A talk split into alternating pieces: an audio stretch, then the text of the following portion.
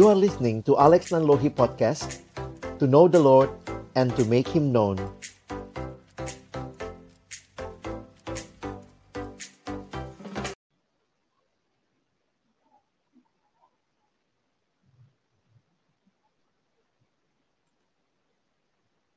Halo, Shalom, selamat malam teman-teman, selamat malam Ray.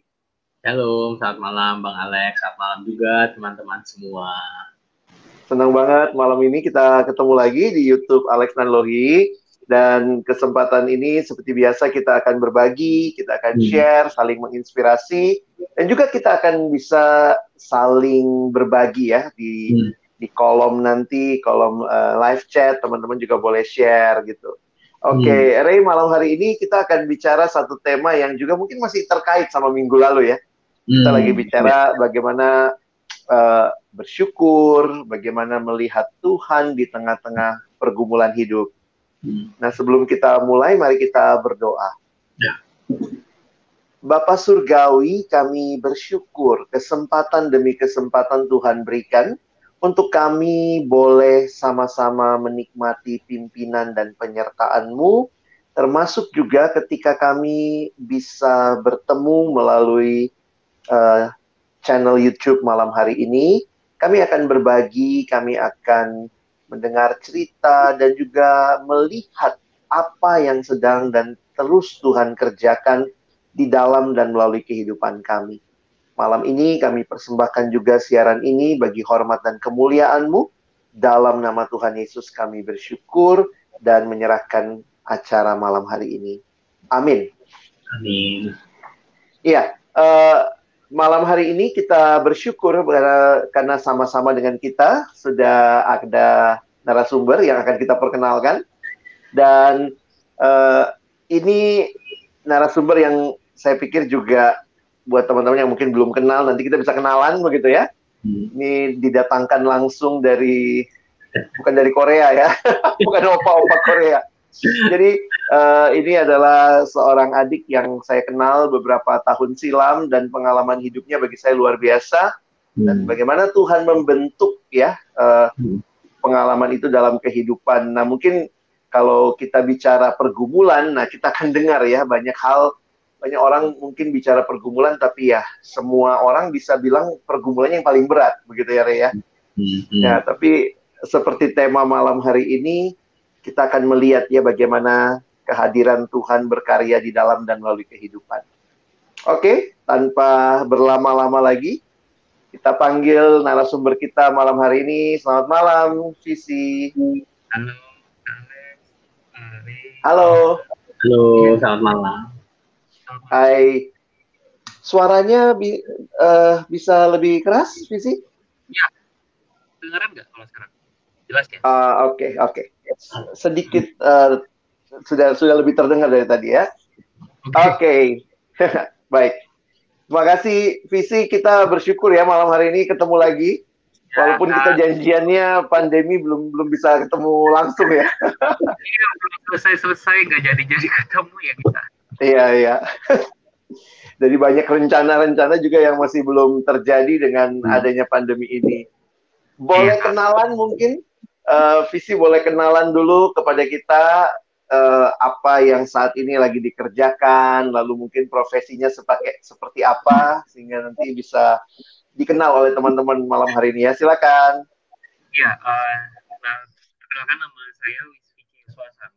Uh, saya seorang dokter anak saat ini sekarang punya kesibukan melayani di Rumah Sakit Gatot Subroto Jakarta.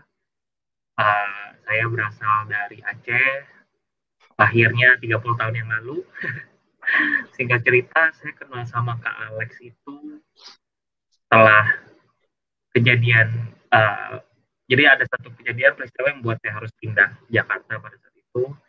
Kemudian di sana saya ketemu Kak Alex, uh, karena saya bertumbuh luar biasa juga Tuhan perkenalkan dengan banyak orang salah satunya Kak Alex hmm. yang sampai sekarang puji Tuhan kita baru ketemu lagi secara fisik itu mungkin bulan berapa ya Kak Alex ya bulan Maret ya kalau nggak salah ya Maret deh kayaknya tahun lalu deh kayaknya fisik setelah sekian tahun nggak berjumpa iya, ya? lagi akhirnya dan puji Tuhan banget sekarang ada platform yang memudahkan kita bisa ketemu secara hmm.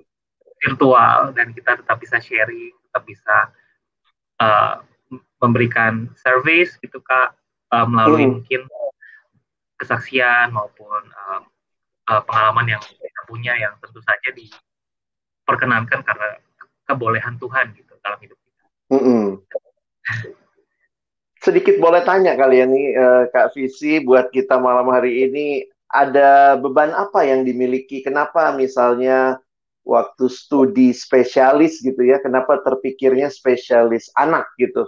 Apa sih yang ada beban apa yang visi punya untuk uh, jadi spesialis anak?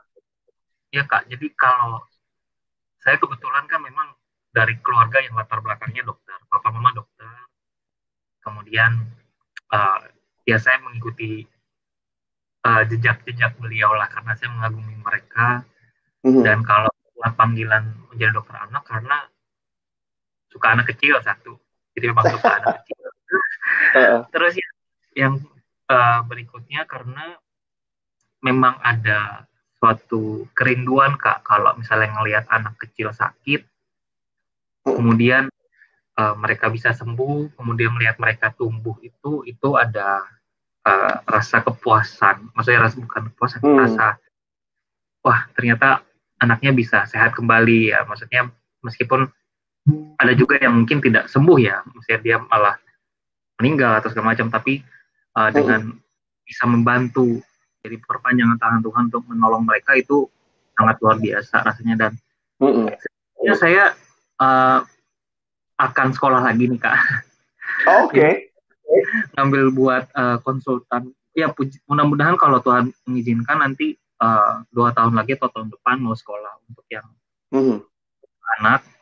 Kebetulan uh, di bagian cancer anak itu saya sangat suka ilmunya tapi oh. dulu struggling karena nggak sanggup melihat penderitaan anak-anak yang kena cancer. Hmm.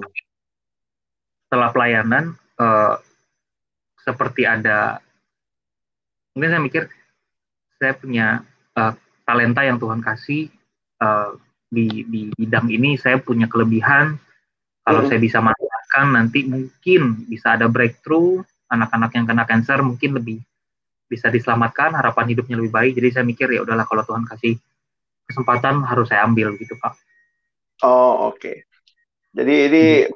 teman-teman yang belum kenal Kak Visi ini, saya pikir waktu dia bilang punya talentanya nggak nggak main-main juga ya. Tuhan kasih banyak hal.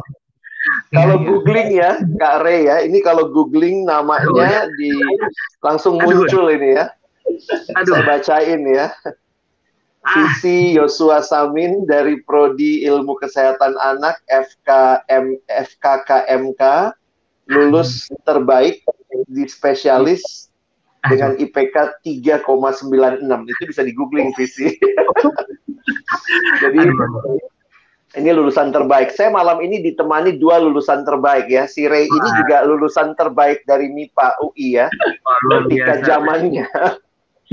Jadi melihat uh, ya Tuhan memang memberikan anugerah dan itu juga dibuktikan dengan teman-teman juga bisa berprestasi di dalam bidang studinya gitu. Oke, okay. Ray ada mau tanya sedikit tentang latar belakangnya Dokter Visi mungkin? Iya, jadi uh, apa sempat sempat dengar sih, tapi pengen dengar sih cerita dari Dokter Visi. Maksudnya katanya Dokter Visi itu tadinya dari Aceh, terus kemudian apa ada pengalaman yang mengubahkan hidup dan maksudnya itu jadi kayak titik balik atau mungkin awal lah dari perjalanan Kavisi sampai sekarang. Nah, ya waktu itu mungkin aku cuma denger sekilas dari Bang Alex. Nah, cuma pengen denger uh, kalau dari Kavisi sendiri sebenarnya apa sih ceritanya dan apa yang Kavisi juga apa alami ya di masa-masa itu semua kayak gitu. Mungkin Kavisi boleh sharing buat kita semua, Kak. Iya. Jadi uh, kemarin sejujurnya nih satu pagi saya lagi bangun saat teduh terus ingat ke Alex gitu. WA eh langsung dibalas gitu ya. Kemudian kita sharing. udah bangun ya kita jam 4 pagi ya. Terus habis itu uh, hmm, uh, membagi uh, ngobrol dengan Kak Alex. Terus Kak Alex bilang eh apa nih gabung lagi tuh ya tepu? Uh, kemudian kita bicara apa ya Kak? Ah Kak usul dong Kak. Uh, untuk yang gimana sih caranya? Kita masih punya pengharapan di saat mungkin kita sudah merasa kayak oh, ada harapan lagi seperti itu.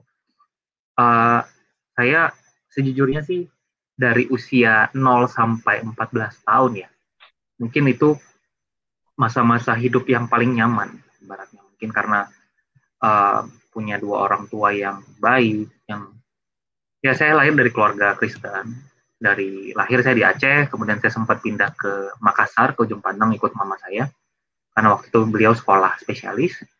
Kemudian akhirnya kita pulang lagi ke Aceh. Nah, di sana kehidupan saya biasa banget. Maksudnya dalam biasa banget itu nggak ada nggak ada naik turun, nggak ada up down-nya. Karena ya istilahnya uh, puji Tuhan papa mama sudah settle waktu itu kita hidupnya baik, keluarga harmonis, gak pernah ada masalah. Kemudian sekolah juga baik, berprestasi, uh, dan sampai usia 13 tahun, waktu itu menjelang 14 tahun, saya memang masuk remaja waktu itu, jadi gereja, saya kebetulan gereja di metode. Kemudian uh, masuk ke pelayanan remaja, di situ baru mulai mengenal Tuhan secara pribadi, ya. jadi bukan udah bukan disuruh sekolah, sekolah minggu lagi, tapi udah ada keinginan aku ingin persekutuan gitu. Nah kemudian di sana saya di uh, intinya ikut retret ke Medan, kemudian waktu itu diperkenalkan lah secara pribadi, mengenal Tuhan secara pribadi benar-benar dalam retret itu. Kemudian dalam retret itu saya uh, berdoa pada saat itu saya ingat banget tema retretnya adalah hidupku sekarang, dulu, dan nanti masa depan. Jadi kan ber, berbicara konteks masa depan kita kan semua waktu itu masih remaja ya, jadi belum tahu nanti masa hmm. depan seperti apa. Jadi yang saya doain cuma Tuhan kalau misalnya masa depan masih belum jelas, apa pun yang terjadi Tuhan tolong uh, selalu bimbing dan berkati itu. Itu bulan November 2014. Dan kemudian bulan Desember 2014 itu uh, 26 Desember ya tepatnya terjadi tsunami. Itu malam satu hari satu hari setelah bahkan beberapa jam setelah kami melakukan Christmas Carol pertama di Banda Aceh waktu itu. Jadi kan tahu ya Banda Aceh itu um, hmm. kota yang uh, mungkin uh, orang Nasrani-nya nggak terlalu banyak. Kemudian uh, di saat itu mungkin pertama kalinya di kota itu kami ber, uh, kami bisa melakukan Christmas Carol tanpa hmm. ada protes dari masyarakat waktu itu. Beberapa jam setelahnya itu terjadi bencana yang luar biasa besar yang akhirnya seperti ya bumi Aceh seperti bilang seperti terbalik begitu ya. Dan begitu juga yang terjadi dengan saya waktu itu. Uh, melihat orang tua terakhir kali pada saat itu, papa mama meninggal, adik-adik juga meninggal, jadi tinggal saya sendiri. Nah, singkat cerita dalam peristiwa itu saya masih diselamatkan Tuhan. Ya ada juga peristiwa near death-nya ya. Waktu itu hampir meninggal, terbawa air, terjebak di ruangan tertutup. Uh, air sudah sampai di leher, tapi ya Tuhan masih memperkenankan hidup. Waktu saya juga ingat banget, saya dan seorang teman saya, sahabat saya, kami berteriak Tuhan kalau memang Tuhan mau ambil, kenapa Tuhan nggak ambil saya dengan keluarga gitu? Itu hmm. mungkin kalau dipikir untuk anak usia 14 tahun kok bisa ya ngomong seperti itu kemudian setelah itu kami berjanji Tuhan jika engkau selamatkan kami maka kami berjanji seumur hidup kami kami akan pakai untuk kemuliaan Tuhan gitu. Tuhan pakai kami seumur hidup kami. Itu yang saya dan teman saya omongkan pada saat itu.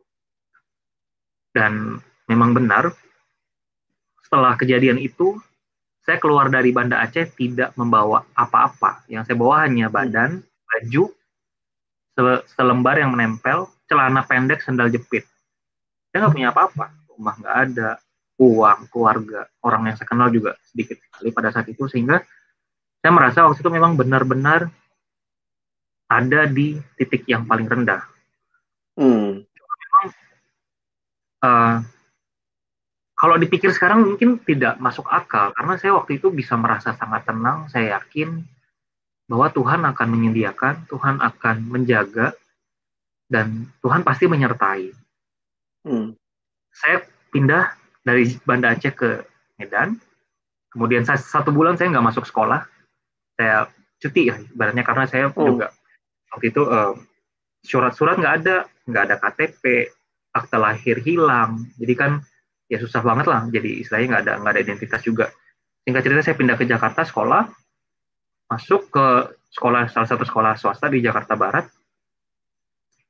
Kemudian luar biasanya saya juga nggak paham ya pada saat itu kenapa saya bisa tetap belajar ikut ujian susulan malah di akhir tahun saya jadi ranking satu di sekolah itu gitu. Hmm. Kemudian naik kelas 2, kelas 3, ranking satu, ranking satu. Kuliah, nah lucunya waktu saya masih di Banda Aceh sama orang tua saya, mereka suka bilang kan, ayo Lana nanti kalau selesai jadi dokter kayak papa mama. Saya selalu bilang, ah nggak mau lah. Ya papa mama sibuk, nggak ada waktu, pulang udah capek, hmm. kita nggak bisa main sama papa mama, nggak bisa liburan. Cuma setelah mereka nggak ada, saya sering sekali bertemu sama eh, orang-orang uh, waktu saya pulang kaca yang mengurus beberapa berkas, ketemu orang lain, malah mereka yang menangisi orang tua saya gitu. Saya waktu hmm. itu mungkin sudah mati rasa ya, tapi saya udah bisa menerima dengan segala apa kebesaran hati yang Tuhan berikan gitu. Cuma melihat orang lain menangisi mereka, orang lain bilang, waduh mereka baik sekali. Apa aja jasa yang mereka perbuat, yang mereka bahkan nggak pernah cerita ke saya gitu. Hmm. Di sana saya merasa, wah mereka luar biasa gitu ya. Maksudnya saya ingin juga jadi orang seperti itu. Saya ingin uh, orang bisa melihat oh ini loh orang yang melayani Tuhan seperti ini. Meskipun orang yang beda agama meskipun teman-teman mama saya kebanyakan tidak seiman gitu tapi mereka bisa mengatakan bahwa wah udah orang tua saya luar biasa. Akhirnya saya jadi dokter. Ya masuk ke UGM di Jogja. Itu juga lucu banget prosesnya.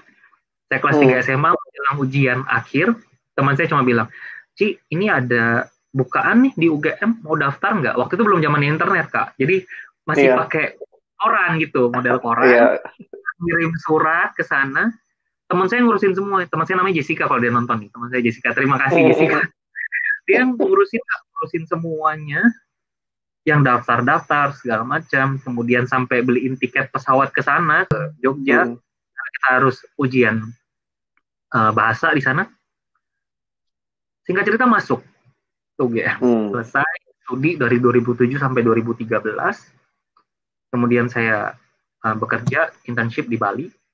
Setelah itu mau masuk spesialis. Masuk spesialis juga kejadiannya sama. Saya kerja dua tahun dulu. Di akhir masa kerja saya sudah mikir ah, Tuhan kayaknya saya mau masuk spesialis um, bagaimana caranya? Menjelang itu teman saya bilang ada teman saya lagi namanya Winda. Dia bilang Pici ini ada nih beasiswa buat spesialis. Mau coba daftar nggak hmm. oke coba daftar. Keterima. Gitu selesai. Kemudian setelah selesai um, mau bekerja di mana juga bingung. Saya ada hmm. dosen bilang oh bisa nih di Gatot Subroto kamu daftar. Dan prosesnya juga lancar gitu. Nah jadi um, pesannya adalah mungkin waktu kita menjalani semua itu kita melihatnya biasa. Maksudnya hmm. this is mungkin ini adalah by chance gitu ya. Suatu suatu istilah kita bilang kebetulan demi kebetulan gitu yang terjadi tapi waktu kita lihat the whole picture, waktu kita melihat ke belakang, baru kita bisa lihat, hmm. gila, luar biasa ngaturnya. Semua dia sediakan begitu rapi, janjinya itu nggak pernah satupun diingkari. Kita yang sering lupa, Tuhan tuh dijanji. Tuhan nggak pernah lupa. Begitu hmm. kita ngelihat picture-nya ke belakang, saya melihat kak jalan hidup saya yang saya ingat benar waktu itu Tuhan menjawab bahwa, iya kamu tenang aja, meskipun kamu sendiri, saya akan sertai hmm. kamu. Asal kamu jangan ninggalin saya kamu jadi alat yang saya pakai talenta saya berikan kamu manfaatkan dengan baik pakai dengan baik. Mm-hmm. thanks God-nya sampai sekarang janji Tuhan itu masih saya terima terus sampai sekarang. Gitu. Jadi memang oh, luar biasa. Saya merasakan banget lah. Ini Kak Alex juga waktu itu kita ketemu di tahun berapa ya kak ya? 2000 Visi 2005 kelas, ya Kak Alex ya? kelas 2 ya? 2 SMA kalau nggak salah ya. ya. Sama kelas iya. 2005 pun udah 15 tahun ya iya. Dan waktu itu saya sempat ajak visi siaran di radio ya. Ingat nggak? Iya yang pulangnya naik naik nah, deh naik busway. Naik busway kalau nggak salah. Aduh luar biasa aduh waktu ya, itu ingat ini ya maksudnya uh, saya saya kagum juga ya lihat visi dengan perjuangannya dan ketika dengar latar belakang ceritanya, saya pikir ya tidak semua orang mungkin bisa bisa melewati situasi sulit dengan dengan baik ya. Bukan berarti nggak ada up and down ya. Nanti kita mau dengar juga mungkin ya tentang itu. Tapi uh, bagaimana percaya dan yakin kepada janji Tuhan, saya pikir itu yang uh, visi jalani ya. Uh, yeah. Jadi boleh sedikit balik lagi nih ya. Jadi yang yang meninggal ketika tsunami itu papa, mama dan dua Papa, adik mama, ya? dua adik ya. Sama nenek. Dua adik ya. Oke, jadi benar-benar visi jadi kehilangan semua dan ya sendiri waktu itu ya? Iya, sendiri. Mm -mm, Itu dan gimana? Maksudnya waktu waktu itu kan saya dengar cerita juga kan sebenarnya visi yang yang apa ya? Jadi terakhir ketemu papa mama itu dalam situasi apa tuh? Sebelum karena kan ada ada jeda ya antara situasi air naik sama saya dengar papa masih nolong orang waktu itu ya. nah jadi waktu itu ceritanya waktu uh, gempa itu kan mama saya udah mama udah berangkat ke rumah sakit. Jadi Mm -mm. biasanya ada kebiasaan rutin di hari Minggu sarapan bareng. Hmm. Terus adik-adik saya diantar ke gereja sama mama. Terus mama ke rumah sakit visite. Kemudian uh, pulang visite jam 10 dia akan ke gereja. Pap- Mama dan papa Hmm. gereja jam 10. Adik saya jam 8, saya jam 9 remaja. Oh, remaja jam 9 ya. Hmm. Iya, jadi waktu itu jam setengah gempanya itu sekitar jam 8. Jadi saya mau masih habis sarapan, masih santai di rumah, kemudian terjadi gempa. Akhirnya saya jalan keluar, ya eh, apa melihat keruntuhan gedung gitu. Kalau papa di rumah, mama saya udah berangkat. Nah, akhirnya Hmm. setelah muter-muter itu ketemu papa di jalan dua kali. Dua kali ketemu papa Hmm. di jalan. Sebenarnya diajak pulang. Papa saya bilang, eh ayo pulang, mama nyuruh pulang itu. Kan waktu itu belum zaman HP kayak. Jadi Iya, Kita- iya. belum bisa ditelepon jadi cuma ketemu di jalan sama papa dibilang eh pulang mama suruh pulang gitu akhirnya saya eh, tapi saya bilang sama papa waktu itu pak bentar pak masih mau lihat di sini gedungnya nah Hmm. akhirnya nggak pulang begitu mau pulang orang sudah lari semua akhirnya udah kelihatan dari arah gereja Oh. karena gereja dan rumah itu jadi misalnya gereja di depan rumahnya di belakang gitu jadi airnya udah keburu datang gitu ya Hmm. Itu udah nggak bisa ke rumah lagi. Jadi saya ngelihat papa terakhir itu di pinggir jalan. Dia dari balik mobilnya dari balik kaca pintu mobil cuma bilang eh ayo pulang. Kalau Hmm. mama ketemu terakhir itu dia mau berangkat. Dan waktu itu dia masih kesel banget sama saya. Saya lupa ya kenapa ya kayaknya. Gara-gara saya terlambat bangun atau saya gangguin adik gitu lupa. Pokoknya terakhir Hmm. mama itu kata-kata terakhirnya ngomel. Saya kayak ah gimana sih kamu? Kok bangunnya siang? Tapi memang waktu itu kan habis Christmas Carol dan kebetulan terakhir di rumah di rumah Iya. Di rumah Kayak kalian ya. Papa ketua majelis kalau nggak salah ya waktu itu ya.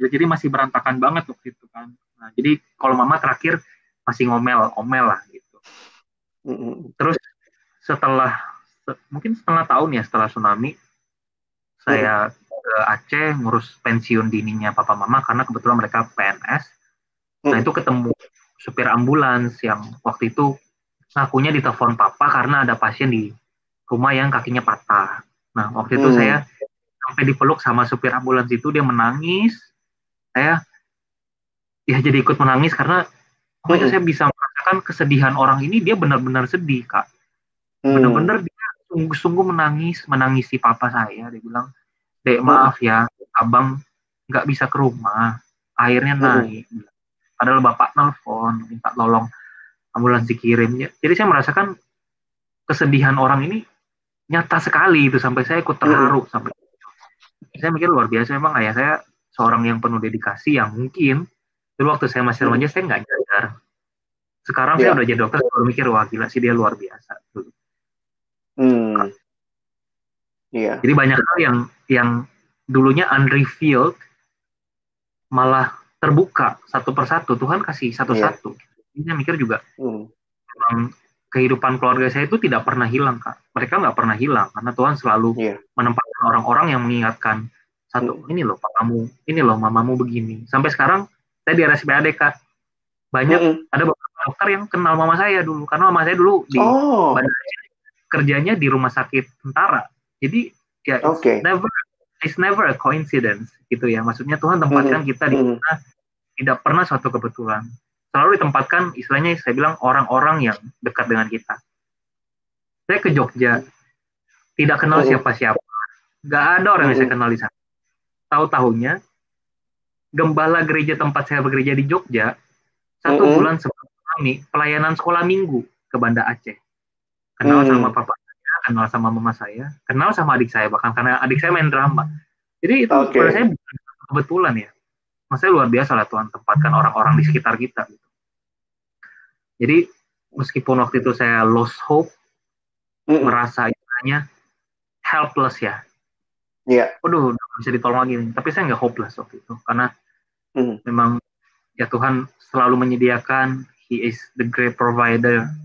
Dia mm. pemberi janji yang hebat dan dia punya segalanya kak. Jadi ya kalau dilihat kan nggak mm. ada yang kebetulan kayak sampai gak kebetulan, ya. ke Jakarta luar biasa sih penyertaan. Memori itu tentang mereka tetap hidup ya bahkan di di tengah-tengah orang yang mungkin visi sendiri nggak kenal waktu masih iya. remaja ya. Betul hmm. Banyak banyak sekali hmm. bahkan mungkin saya nggak bisa cerita semua banyak sekali yang seperti ketemu misalnya uh, ada muridnya papa ngambil S3 di Jogja ngelihat hmm. saya lewat terus nyapa eh kamu dari mana dari Aceh kamu anaknya Pak ini loh kok bisa kenal jadi maksudnya coincidence yang sederhana itu kak itu mengingatkan bahwa Tuhan itu nggak pernah ngelupain kita dia selalu naruh orang hmm. orang-orang yang apa ya yang akan selalu mendukung kita gitu jadi saya uh, maksudnya undeniable keberadaan Tuhan itu gitu dan janjinya hmm. terutama gitu. iya iya luar biasa ya eh kita kita hmm. kenalnya di gereja ya Visi ya waktu saya uh, ngisi remaja mungkin di ya, kakak, di metodis Alex, ya Alex isi remaja di metodis terus habis itu. Uh, yang kayaknya retret ya kak ya? Retret retret remaja kayaknya. Iya ya kayaknya retret ya waktu itu kita kenalan ya. Retret remaja. Jadi saya tuh habis setelah sekian lama nggak retret terus ke Jakarta kan aduh rindu nih pengen retret. Nah retret ke mm -hmm. Alex. Sharing sharing sharing cerita. Dulu Alexnya masih begini nih. Masih masih lebih lebih kurus tapi menarik juga sebenarnya persahabatan. Kadang-kadang saya mikir di saat waktu itu teknologi juga belum canggih ya. Kita komunikasinya hmm. telepon paling ya. Telepon nggak telepon ya. Iya. Nanti iya. kamu tolong ya. Radio ini iya. nyari ini. Waduh, saya naik ojek tuh kak perginya. Betul, saya ingat tuh luar biasa perjuangannya anak SMA kelas 3 atau kelas 2 harus ke radio untuk ya. Kelas 2, oke. Okay. kelas 2 ya. Oke. Okay. Ray Ray mungkin mau nanya nggak ada ada aspek yang mungkin kan Ray eh, baru kenal visi dengar ceritanya ada yang mau ditanyain nggak? Iya, uh, thank you banget buat Kak Visi buat sharingnya. Nah, aku penasaran nih Kak, misalnya waktu uh, pasti kan waktu di masa-masa menjalani kalau sekarang lihat ke belakang kan mungkin kita bisa belajar tapi waktu di masa itu atau di tengah pengalaman itu kan pasti nggak mudah. Dan kalau aku sama teman-teman mahasiswa juga banyak yang kayak uh, bertanya gitu ya uh, aduh bener nggak sih Tuhan bakal begini? gitu ya. Maksudnya emang sih satu sisi kita yakin tapi kadang-kadang ngelihat realita atau ngelihat keadaan kok kayaknya uh, ragu lagi kayak gitu. Nah mau nanya atau ada pengalaman nggak selama uh, perjalanan hidup Kavisi gitu uh, masa-masa di mana mungkin sempat mempertanyakan Tuhan atau mungkin sempat bingung atau ragu dan waktu itu apa yang Kavisi lakukan atau bagaimana caranya Tuhan menjawab keraguan atau mungkin uh, apa ya kebingungan itu dan itu juga menjadi jalan Kavisi maju lagi gitu. Ada nggak momen-momen di mana uh, ragu atau bingung atau mungkin bahkan marah atau bertanya sama Tuhan di dalam pengalaman kavisi. Iya, jadi um, sebenarnya momen yang paling berat itu adalah uh, waktu uh, mungkin beberapa bulan setelah saya pindah ke Jakarta ya. Jadi waktu itu hidup di Jakarta juga nggak gampang. Kak Alex tahu banget mm -hmm. ceritanya saya. Yeah, yeah. How, how struggle to live with somebody that that not really close to you. Jadi nggak terlalu dekat sama kita, kita nggak terlalu kenal mereka, kita nggak tahu karakternya mereka dan uh, cara mendidik anaknya berbeda, how how to feel that to be treated differently dengan anaknya mereka gitu ya. Dan waktu itu saya Dan kamu masih remaja waktu itu ya, kamu masih ya, remaja masih, yang ya istilahnya building karakter ya, masih istilahnya karakternya masih mencari jati diri juga. Jadi waktu itu saya sempat mikir sih, Tuhan kenapa ya hal ini terjadi sama saya? Kok dari sekian banyak teman-teman saya di Aceh, hanya saya yang terkehilangan satu keluarga komplit gitu. Kenapa nggak ada yang bisa? Gitu. Saya sempat mikir waktu itu, ya mungkin seperti ada kesempatan iblis masukin pikiran kotor ya gitu ya. Ini gara-gara kamu berdosa satu, atau mungkin kedua kamu minta pencobaan sama Tuhan. kemudian saya waktu sampai baca kitab Ayub berkali, kitab Ayub itu berkali-kali sih saya baca emang iya ya Ayub itu minta pencobaan? Enggak kok di sini iblis itu yang mengasih pencobaan tapi kenapa Tuhan izinkan gitu kan? Cuma saya di akhir itu memang mendapat rema bahwa setiap peristiwa yang Tuhan izinkan itu pasti ada maksud baiknya meskipun buat kita buruk. Jadi saya waktu itu berhenti berusaha berhenti berpikir bahwa ini karena cobaan Tuhan maksudnya cobaan dari Tuhan. Saya uh, berhenti bahwa ini Tuhan izinkan terjadi biar Vici tahu rasa biar Vici karena Vici buat dosa jadi biar dia merasakan jadi saya berhenti berpikir seperti itu karena saya berpikir bahwa itu kehendak Tuhan yang saya nggak bisa ngerti maksudnya apa jadi let it be God's um, what what He wants, what God wants hmm. gitu. Dan I stop questioning setelah melihat bahwa memang ada pekerjaan Tuhan yang mau Tuhan nyatakan. Saya merasa setelah saya belajar uh, dalam tanda kutip sekarang menjadi orang, saya mikir maybe it's time to apa ya, to reveal or it is time to mempergunakan talenta-talenta yang udah Tuhan percayakan gitu. Dan saya mikir bahwa ya saya bersyukur sekali Tuhan uh, memberikan begitu banyak berkat, begitu banyak talenta uh, yang akan yang suatu saat akan harus saya manfaatkan dan saya pakai untuk kemuliaan Tuhan. Dan saya mikir sekarang harusnya saya mulai nih memupuk-memupuk pekerjaan-pekerjaan untuk menyatakan kebaikan Tuhan. Karena saya udah cukup menikmati luar biasa selama 16 tahun. Jadi saya sekarang udah merayakan hidup sendiri lebih lama nih daripada hidup bersama keluarga. kan umur saya yeah, 30. Yeah. Umur 14 nggak ada papa mama, sekarang udah 16 tahun hidupnya. Jadi saya merasakan udah 16 tahun hidup sendiri, tapi penyertaan Tuhannya luar biasa saya rasakan. Jadi mungkin saya mikir ini sekarang saatnya saya untuk apa yang udah saya terima itu bisa saya sebar, saya bisa berikan satu persatu. Mumpung umur saya masih muda ya kak ya, maksudnya. Mm. start to give, start to give, start to giving, start giving, kan semua semua sudah terima. Dan mungkin waktu saat saya meragukan itu, ya saya selain Kalex saya juga punya seorang hamba Tuhan yang dekat namanya uh, Kode di Sutendi. Saya nggak tahu sekarang beliau di mana. Uh-huh. ya di uh-huh. banyak juga dari sate ya mengingatkan bahwa you have to back to Bible gitu, kembali ke Alkitab. Bahwa di saat sekuat-kuatnya iman kita manusia ya, di saat kita goyah, itu pasti ada aja celah. Iblis itu berusaha bend over gitu loh. Hmm. Apa yang udah kita yakinkan, he will try to bend it over. Kalau misalnya we, we will not, we, if we didn't bend, we will break gitu kan. Yeah. Jadi have to back to the Bible sih maksudnya. Jadi saya baca lagi kitab Ayub baca lagi kitab-kitab ratapan maksudnya kayak aduh orang-orang yang kayak Daud waktu lagi berdosa dia ngerasa sedihnya seperti apa terus habis itu waktu ayat juga berdoa Tuhan aku dikutuk ya mendingan aku nggak usah lahir segala macam aku juga ngerasa ya ampun ya tapi pada akhirnya uh, apa ya the result is glory kan pada akhirnya meskipun hmm. Hmm. tidak glory dalam artian yang berbeda-beda misalnya Ayub dikembalikan dua kali lipat Daud akhirnya ya meskipun dia tidak bisa membangun bait Allah tapi akhirnya dia diperdamaikan dengan dirinya setelah dia ya, peratap dan luar biasa jadi saya mikir uh, hamba apa anak-anak Tuhan itu pada akhirnya dia is will be glory ya. jadi berpegang teguh aja dan ingat pada janji Tuhan tapi memang kunci paling hmm. penting back to Bible jadi kita saya rasa nggak ada yang invincible jadi mau dibilang oh udah pendeta 50 tahun tapi kalau misalnya nggak baca Alkitab hmm. habis itu nanti hmm. apa iblis belokin ya belok juga pada akhirnya mungkin begitu. Iya, jadi setiap setiap hari ini kalau ikutin status Instagramnya Kak Visi ini pasti postingan saat teduh hari ini ya. Well, ya. Saya well. pikir itu kenapa? WA ya? WA. oh WA ya ya ya WA story. Kalau kalau pikir itu kesempatan untuk uh, maksudnya itu real ya ber, kembali ke yeah. Alkitab kembali ke Firman Tuhan yang memimpin. Jadi kita nggak sedang dipimpin oleh perasaan kita kita iya. nggak sedang dipimpin oleh kondisi tapi Firman Tuhan yang jadi kekuatannya. Wah silakan Ray kalau ada yang mau ditanyakan lagi buat Kak Visi Ray umur berapa sih Ray aku umur 28 oh, beda 2 tahun kita ya sa inilah apa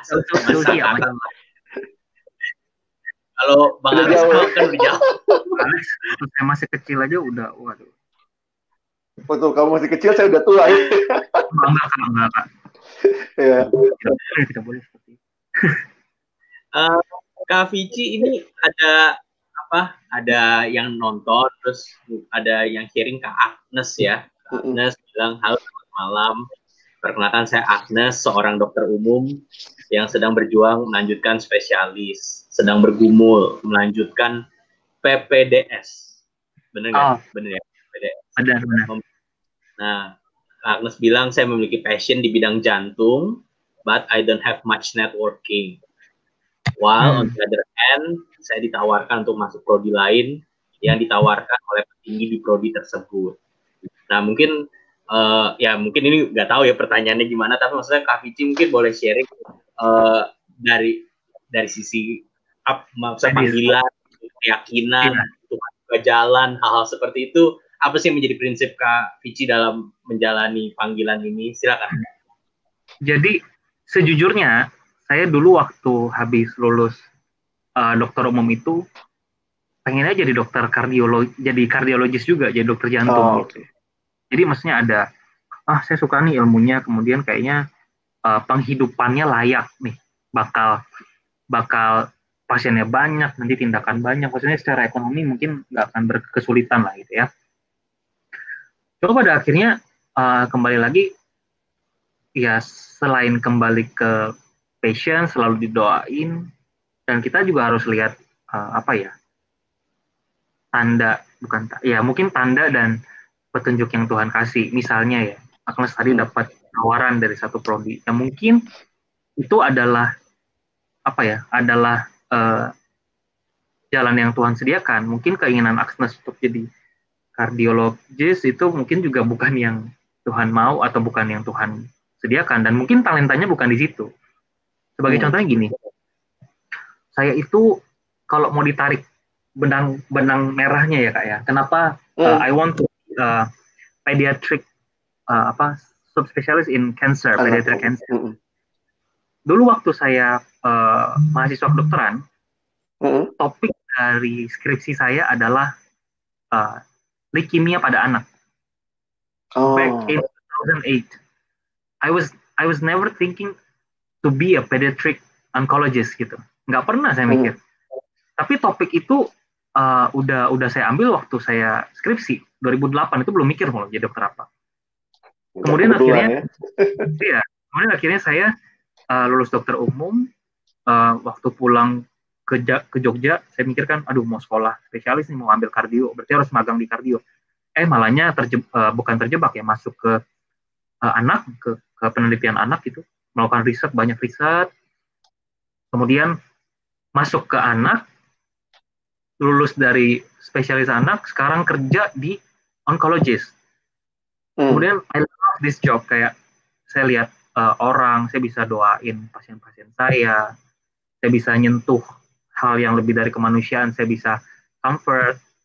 Kemarin ada pasien saya yang uh, kumat kan, kankernya kak, dia hmm, remaja, hmm. laki dia menangis waktu dia uh, kumat kankernya. Saya bilang kenapa kamu sedih? Iya, saya harus lihat mama uh, harus antar saya ke rumah sakit setiap minggu. Saya nggak mau mama seperti itu because uh, his mom was divorced dari oh. ayahnya. Jadi dia merasa ya, jadi ada sisi-sisi selain medis yang bisa saya sentuh gitu. Mungkin hmm. saya punya apa ya kalau dibilang uh, buah-buah dari apa uh, talenta yang Tuhan berikan juga salah satunya mungkin apa sebagai konselor saya nggak ngerti. Cuma dari dulu hmm. biasa sering orang. Jadi saya mikir juga dengan menjadi pediatric oncologist mungkin saya bisa berbagi berkat sama anak-anak yang kena kanker, keluarganya mm. dan mm. itu tidak apa ya, nggak nggak nggak pernah kepikiran sama saya. Saya baru lihat ke belakang, loh skripsi saya tentang pediatric cancer. 2011 saya ikut uh, lomba riset di Belanda tentang pediatric cancer menang. Jadi mm. Itu nggak pernah saya pikirkan sebelumnya. Setelah selesai baru kepikiran itu belakang. Oh ternyata iya jadi memang yang kita harus lakukan adalah taat sih, percaya hmm. dan doa maksudnya mungkin kita mikir tanda itu tidak selalu dari Tuhan maksudnya ya bisa jadi itu mungkin sesuatu yang kita pikirkan dan kita harapkan jadi kita menganggap itu seolah-olah oh this is a sign gitu. Ah, oke. Okay. cuma harus benar-benar berserah intinya Tuhan ini tanda dari Tuhan atau bukan jika ini yang terbaik uh, mm-hmm. iya dan amin gitu Tuhan tolong bantu mm-hmm. nah jadi yang saya bisa sharing seperti itu karena dulu pengen jadi kardiologis terus jadi hmm. pediatrik juga dulu nggak pengen jadi pediatrik pediatrik onkologis atau kanker anak terus sekarang akhirnya malah jadi ke sini gitu ya jadi hmm. dilihat dari ke belakang benang merahnya loh kok nyambung semua ya jadi memang he, he has arranged everything and we just just we didn't know gitu ya because we don't have the whole picture gitu. Yes. yang bisa dilakukan setelah uh, melihat ke belakang oh thanks God uh, I, I follow you gitu. Thanks God I follow you. Hmm. gitu. Oke. Okay. gitu Ray. Yang bisa saya sharing itu buat Agnes ya. Doakan aja. Ikuti petunjuk-petunjuk Tuhan. Doain selalu. Ya paling gitu sih. Mungkin nanti akan reveal sesuatu. Diingat-ingat dulu ada apa Iya, iya. Kalau dulu papa sama mama uh, spesialisnya apa, spesi? Kalau mama ini uh, spesialis saraf neurologis. Kalau okay. papa papa spesialis patologi anatomi kak. Jadi oh, yang dia okay. mm -hmm.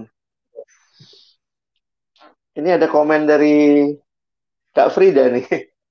Hai. Kak Frida dulu Silakan, di Aceh. Frida sekarang. Uh, ini Kak, Kak Frida bilang uh, waktu tinggal di Banda Aceh sering dengar nama Dokter Lukas. Nah, Dokter Lukas itu papanya Afiji berarti ya? Oh, sebagai majelis, sebagai dokter yang sangat baik, bahkan pernah jadi yayasan di sekolah. Thank you. Yeah. Kak Frida ini gimana? Maksud kenal sama Kak Dulu kayaknya uh, suami uh, Kak Frida itu pernah jadi guru sekolah minggu ya di Banda Aceh. Saya kan jadi guru, guru di sekolah sama Sir Eric. Ya. Sama ya, sempat kayak pulang terus kan uh, mereka berdua dekat sekali sama anak-anak remaja ya. Jadi ya. ada kebetulan teman baik saya, sahabat saya Riko Riki kembar. Tuh sahabat saya baik banget. Kita kalau pulang selalu main, saya ikut hmm. remaja ketemu Frida ya happy-happy, fun. Kita pernah makan bareng ya, pernah sharing-sharing bareng. banyak banyak. Jadi saya kenal visi dulu berarti ya, terus kemudian uh, waktu Kak Frida dan suaminya tugas di Aceh di sekolah metodis, ya. kemudian saya dapat kesempatan juga diundang ke sana, jadi kenal akhirnya ya. sama teman-temannya visi, Riko Riki gitu ya, dan bahkan itu waktu itu aneh banget. Pernah pernah ketemu ya uh, waktu visi pulang urus surat ya, oh pas Kak Alex lagi ya? ada di, iya kita ketemu di Aceh malah ya setelah sekian lama ya. Malah nggak ketemu di Jakarta ya kak? Iya. Di Jakarta malah nggak ketemu. Saya iya. ingat tuh pengalaman visi mau mau ke mana? Ke Jogja dan segala macam kan waktu mau milih sekolah ya, ya dan akhirnya ya. waktu itu sempat uh, saya kenalin sama Kak Fona kalau nggak salah di Jogja ya. Kak Fona. Iya. Huh. Diingat-ingat ada ada yang mau ditanyain lagi atau ada teman-teman yang kasih pertanyaan? Uh, ya udah uh, udah sih itu tadi Kak Frida. Mm. Uh, mungkin mau nanya ini kali ya ke Kak Vici terakhir kayak maksudnya uh, mungkin setiap kita kan juga masih dalam pergumulan atau perjalanannya masing-masing gitu ya dalam kondisi dan juga tantangannya kita masing-masing. Nah mungkin boleh boleh sharing uh, dari Kak Vici, apa sih uh, kalau janji Tuhan atau firman Tuhan yang paling Kak Vici pegang sampai sejauh ini yang, yang menguatkan Kak Vici secara pribadi dan uh, itu ya mungkin Kak Vici alami atau mungkin ya juga masih gumulkan dan ya siapa tahu itu bisa juga menguatkan atau juga menolong teman-teman yang lain juga di dalam berbagai kondisi bisa ya menikmati dan memegang firman Tuhan uh, itu gitu. Kak mungkin punya apa apa yang bisa dibagikan atau di di sharingkan silakan kak. Um, saya malah punya uh, apa ya um, karena dulu sering banget baca kitab tentang dulu saya jadi waktu jadi ceritanya waktu masa-masa uh, pergumulan dulu waktu ya setahun tahun awal sering banget kan baca kitab tentang tatapan kitab uh, Ayub kitab uh, dari apa uh, punya apa Amsal banyak kata-kata hmm. berusaha waktu itu ya namanya berusaha bukan menyerap sih apa sih namanya uh, bukan kompensat juga apa ya namanya ya bukan mencari pembenaran tapi berusaha uh, mencari gitu Tuhan apa sih uh, kenapa sih terjadi kenapa sih terjadi dan uh, kira-kira kisah hidupku itu bisa direfleksikan dengan siapa waktu itu nah satu ayat yang memang uh, menguatkan saya sekali itu ada di ada aku save di sini.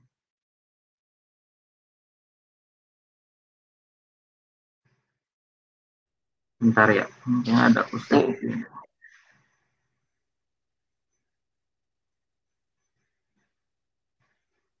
Nih,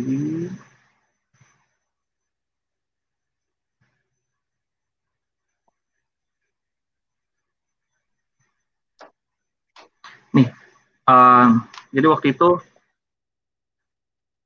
uh, selain membaca kitab-kitab yang ratapan tadi, saya tuh punya apa ya istilahnya ya uh, kepercayaan bahwa pada suatu saat Tuhan itu akan memakai saya karena udah janji waktu mendekati kematian itu yang near death. Hmm. Tuhan udah bilang, "Oke, hey, kalau lo ikut kalau lo ikut gue, ini pokoknya hidup lo akan gue pakai dan lo siap-siap aja gitu. Saya suka banget sama ayat Matius 5 ayat 16 yang Tuhan bilang bahwa demikianlah hendaknya terangmu percaya depan orang supaya mereka melihat perbuatanmu yang baik dan memuliakan Bapamu yang di surga. Jadi itu yang selalu saya uh, apa ya, yang selalu saya pegang.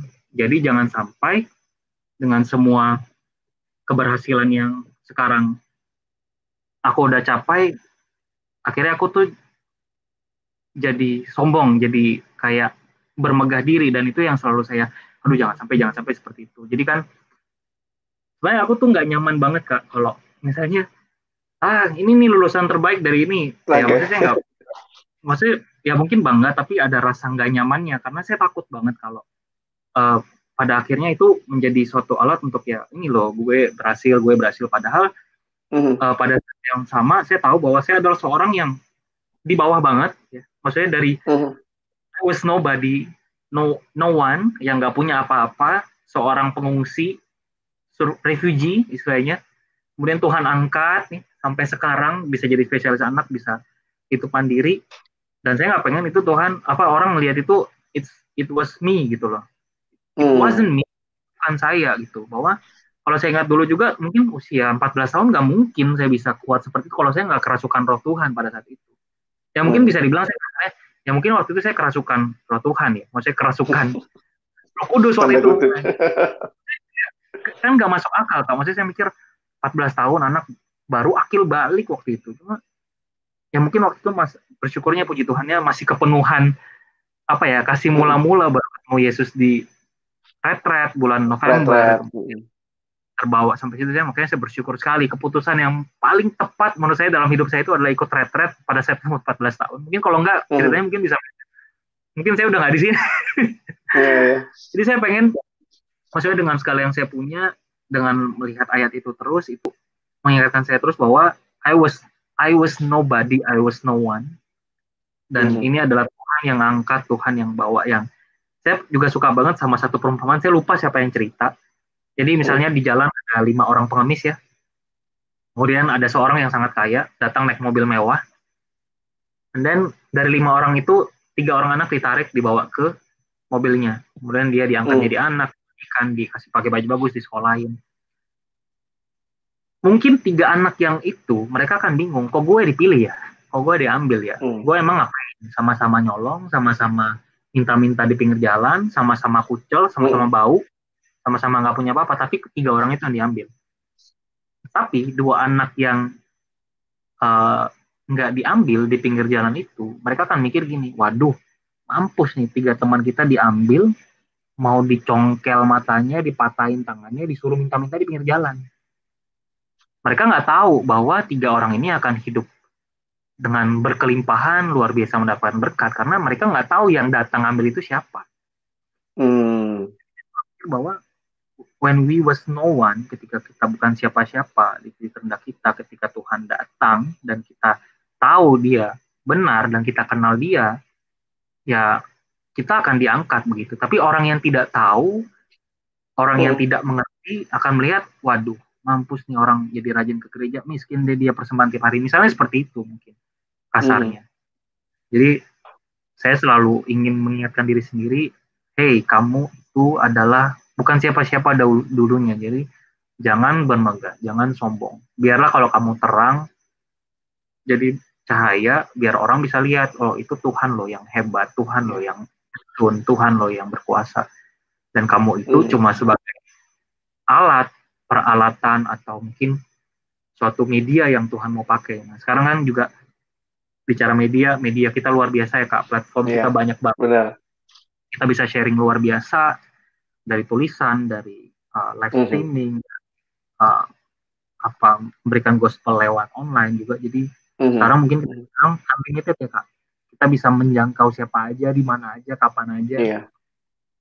Jadi maksudnya jangan sampai uh, semua hal itu membuat kita terperangkap terus kita lupa, oh ini gue yang hebat gitu. Hmm. Jadi saya selalu dengan net itu mengingatkan diri sendiri sih kak selalu selalu dan saya aduh kalau sampai kira aduh ini hebat juga ya gue bisa begini aduh jangan jangan sampai jangan sampai seperti itu karena nanti pada akhirnya kalau kita lupa Tuhan benci banget sama kesombongan aku takut banget sih saya Tuhan benci kesombongan yeah. kalau saya dibilang I will take it from you and then you done gitu. Hmm. gitu. Oke, okay. makasih banyak uh, Kak Vici buat sharingnya seperti tema ya, yang juga teman-teman yang milih tema ini Kak Vici sendiri ya. Light at the end of the tunnel. Saya pikir itu bukan cuma tema cantik gitu ya, tapi pengalaman hidup di mana uh, Tuhan senantiasa hadir dan memimpin. Amin. Baik Vici, terima kasih banyak. Ini juga pasti lagi sibuk-sibuknya, baik di pekerjaan dan saya juga lihat ya sering sering isi webinar sekarang ya. baru-baru ini sih kebetulan ada temen mm. kayak invite buat sharing karena saya suka sharing sih kak sebenarnya karena oh, oke okay. uh, bukannya gimana ya tapi maksudnya kadang kasihan lihat uh, ya karena sekarang uh, apa platform juga banyak ya banyak mm -hmm. orang yang berbicara sesuatu hal yang uh, tidak pada tempatnya misalnya kayak tentang oh. kalau saya kan anak ya dokter anak jadi mungkin oh ini kayaknya bukan seperti ini harusnya tapi orang udah terlanjur viral misalnya saya kayak oh. ya kemarin tiga masih berat lah sama itu gitu ya jadi kalau misalnya bisa sharing hmm. at least maksudnya saya bisa ada sumbangsinya buat ya mungkin salah hmm. satu caranya saya beri gitu one one one way of giving gitu ya jadi kebetulan kalau memang ada uh, acara seperti ini kalau memang oh tujuannya oke okay, baik bisa jadi hmm. Jadi nanti mungkin ke depan kita undangnya bicara tentang kesehatan anak gitu ya. Siap-siap. banyak banyak alumni juga yang bilang kapan dong bahas sesuatu berkaitan dengan anak gitu ya. Kan kayaknya kita banyak bahas tentang tapi ya kehidupan ini ya. Thank you banget loh. Boleh banget Kak. Boleh mungkin yang terakhir sebelum nanti saya minta kesediaan Ray kalian ya, nanti mendoakan Kak Visi uh, visi ada rencana apa nih ke depan? Apa yang bisa didukung doa buat uh, rencana-rencana visi ke depan? Uh, Satu dua hal ya, mungkin. Iya, ini udah cerita ke Kak Alex kemarin nih. Jadi rencananya sih mungkin tahun depan akan menikah. Kemudian nanti rencana untuk sekolah lagi. Mm -hmm. Ya, mungkin kesehatan aja karena juga uh, sekarang kan di Gatot Subroto luar biasa ya pasien COVID-nya yeah. luar biasa yeah. banyak banget. Kemudian juga kita uh, mungkin menghadapi pandemi yang nggak tahu kapan berakhirnya. Mm. Kemudian juga ya uh, itu aja sih kak secara overall dan mungkin biar mm. bagaimana caranya bisa mengoptimalkan diri, tetap sharing, tetap berbagi. Mm. Ah, gimana aja. proyek buku, proyek buku kita gitu. Tapi sini punya kerinduan men menuliskan kisah hidupnya dalam buku itu juga kan sharing ya. Iya kak, kemarin baru nulis satu halaman terus kayak terinterupsi, aduh belum sempat lagi. Oke. Okay. Jadi Nanti, kita juga mungkin uh, ada ada teman-teman yang yang mungkin jago dalam menulis bisa kolaborasi ya menuliskan kisah hidup Kavisi ya. Iya siap siap.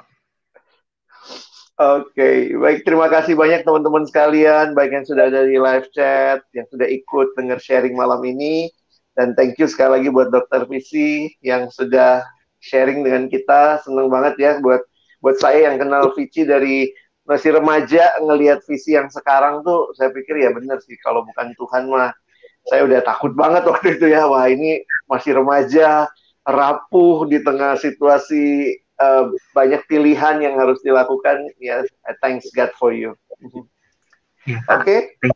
silakan untuk Ray boleh tutup dalam doa sekaligus mendoakan Kak Visi ya silakan okay. mari kita bersatu dalam doa Tuhan kami bersyukur buat kasih setia dan kebaikan Tuhan dalam hidup kami. Kami bersyukur buat pekerjaan-pekerjaan besar yang Tuhan boleh berikan yang Tuhan boleh kerjakan dalam setiap langkah hidup kami.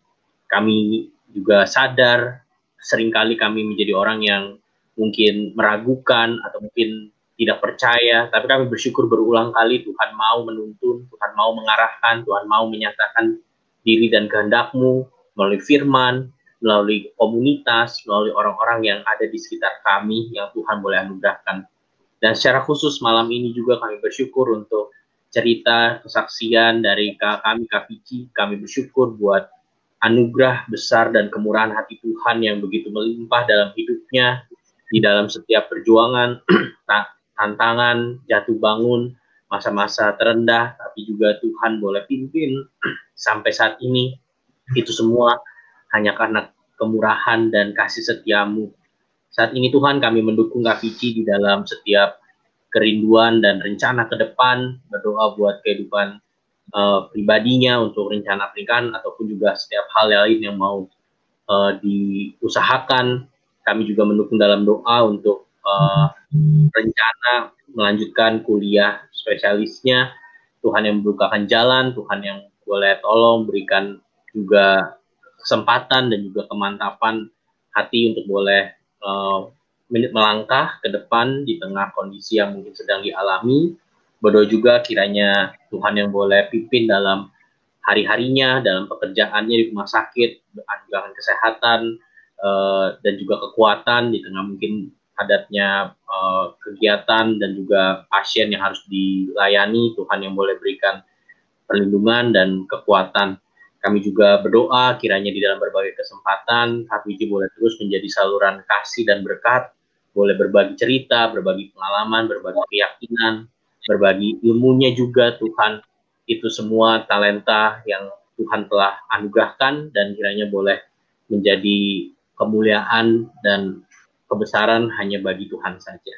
Terima kasih juga Tuhan buat setiap kami yang juga boleh berkumpul malam hari ini untuk sama-sama boleh mendengar, berdoa. Kiranya Tuhan juga yang boleh memimpin dan menyertai di mana pun, apa pun, dan uh, pergumulan, tantangan yang mungkin juga sedang kami gumulkan dan doakan. Kami belajar untuk mau terus taat dan setia, percaya dan mengikut Tuhan sampai akhir. Terima kasih Tuhan. Kami mengucap syukur di dalam Tuhan kami Yesus kami berdoa. Amin. Amin. Baik, sekali lagi terima kasih banyak buat Kak Visi, buat Ray, dan buat teman-teman yang sudah ikut malam hari ini.